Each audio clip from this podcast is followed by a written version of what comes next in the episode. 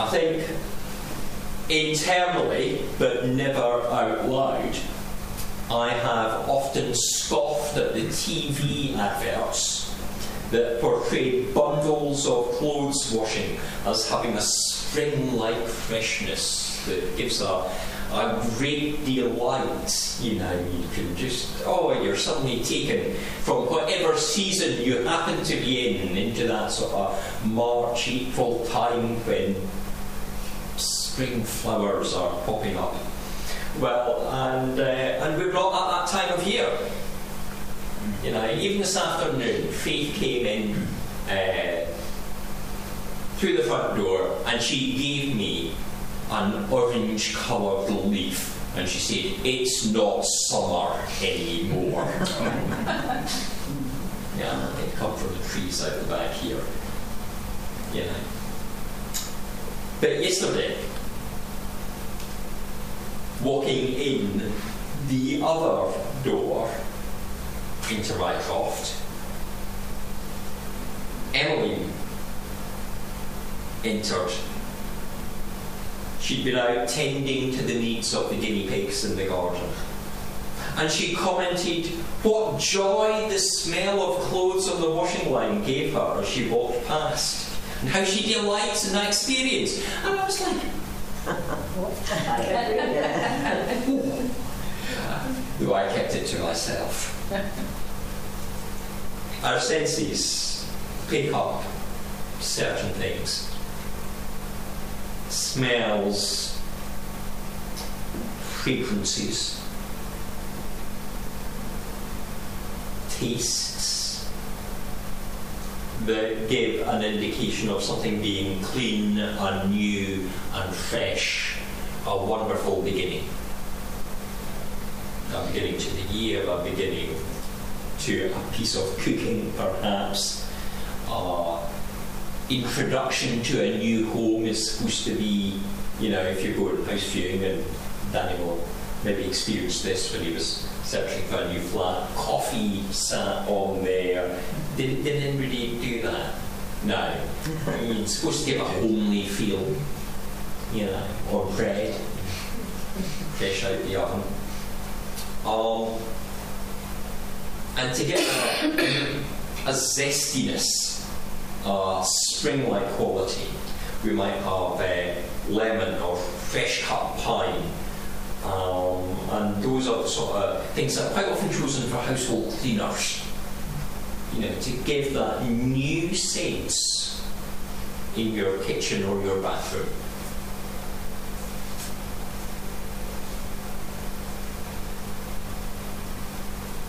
A flowery fragrance my sense that the the clothing is new rather than just something that's been there a few years that you've worn a few times and put into the washing machine along with a pour of some sort of chemical that goodness knows where it came from. The smell takes us to a new place. But those aromas, although they come from something very spotless and hygienic, the aromas are false. They give us a, a, different impression. It's not something that's new. It's something that's been cleansed, but it's not new. In life, there are things that are appealing and look good. They might smell most wonderful, but they're not always the right thing. And we see this in Genesis with the offer of the fruit to Eve. It is when she sees that it is good for food, pleasing to the eye, and also desirable for gaining wisdom that she took some and ate it. The Genesis creation therefore becomes tainted. And we do the same as we sometimes choose things that have the smell of being right and enjoyable, but might not be part of God's plan. And that's where the kings went wrong. They saw things and chose them for themselves. And set in path the process that would eventually lead to the exile. Our passage from the prophet points out that just because things have not been right in the past, God does not abandon humanity. Rather, He continually offers new starts. He offers a way ahead out of the difficult circumstances. He chooses to be the creator of Israel. And he formed a people. Those words in verse 15 and 21 draw on the accounts of the actual creation of people in Genesis 1 and 2. It has this sense of not just is Adam and Eve the first humans made, but he makes people be who they are. And of course, Israel, the children, are a people for him. He has called them, he has chosen them, and he wants to shape them. He's formed them to be his people.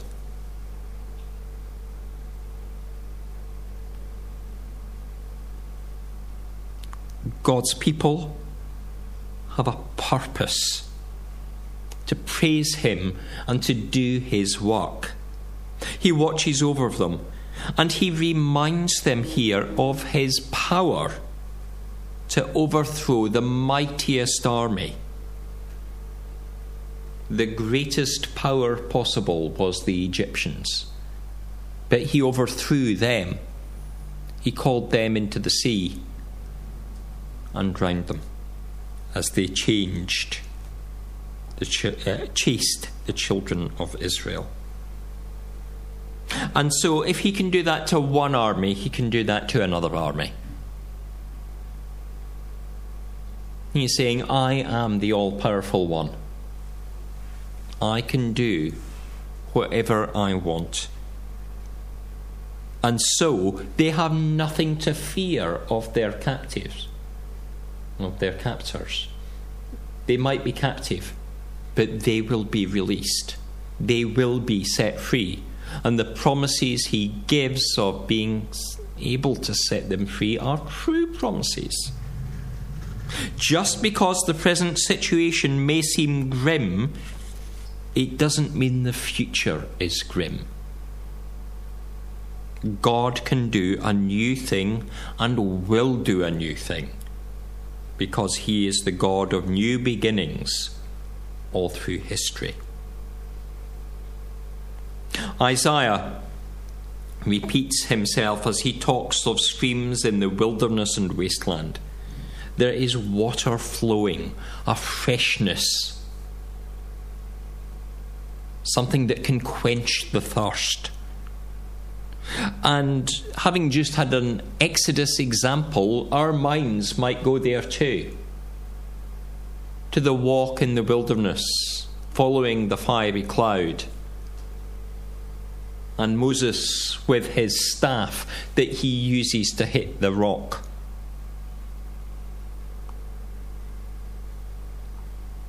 But rather than the prophet, uh, rather than this, the prophet speaks of a new idea not just water in one place, but in places he has already chosen, put there for humanity, but also meeting the needs of the jackal and the owl. The jackal is a wild predator, a scourge to the community It is the reason why that word dog is so offensive when he talk when Jesus talks about uh, and the and the woman talks about the crumbs under the table. You know, the dogs eat those crumbs. It's an offensive word. Yet God loves that creature and meets its needs. And so much more for humanity. He loves each one of us. Each person and longs to meet our need, to refresh us, and to give us new beginnings and new life.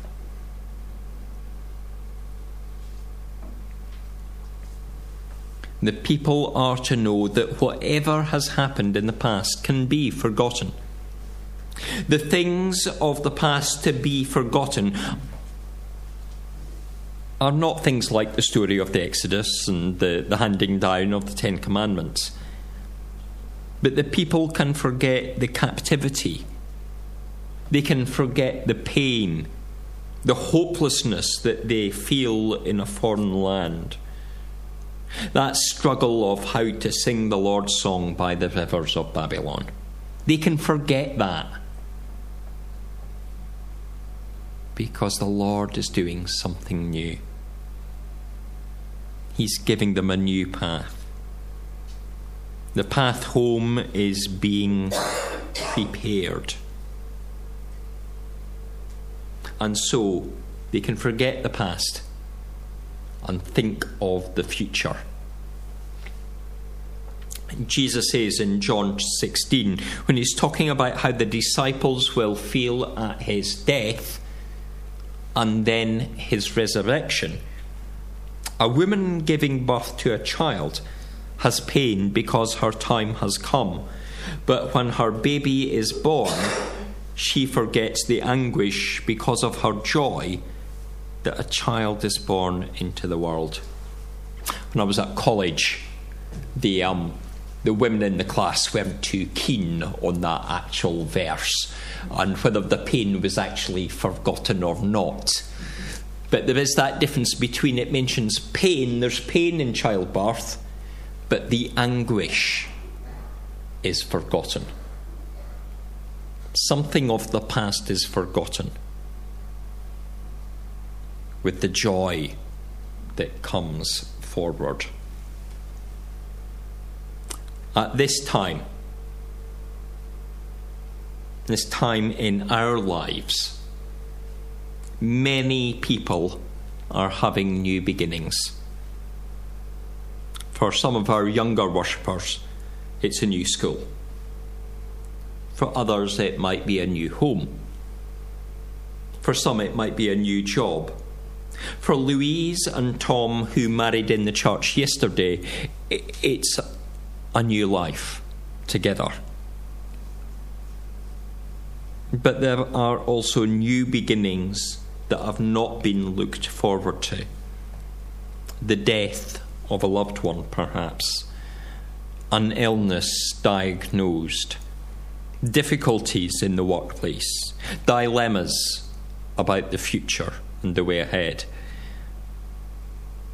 Whatever we are experiencing, whether we are delighted and flying high as a kite about it, or whether we still feel in the mud and mire of a pit. God is with us on that journey. He wants the best for us. He will offer us refreshment by His Holy Spirit, and He holds our hand as we move forward. Maybe we are concerned that our laundry isn't clean enough to be hung on the line, to be out in public. Maybe we worry that things are stale rather than fresh and exciting in our life. What the Lord can do is make a fresh start when we bow to Him, He washes us clean. He sets us on the right road, the way that He has prepared. And He allows us to forget something of that experience, that difficult place we've been, as we enter a new beginning and rejoice with him. Amen. Amen. Let's pray. Lord, for us gathered here, for joys and sorrows that are on our hearts tonight and in the week ahead, may we know that whatever the challenge is, you are there. You stand with us.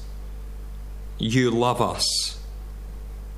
You want us to succeed.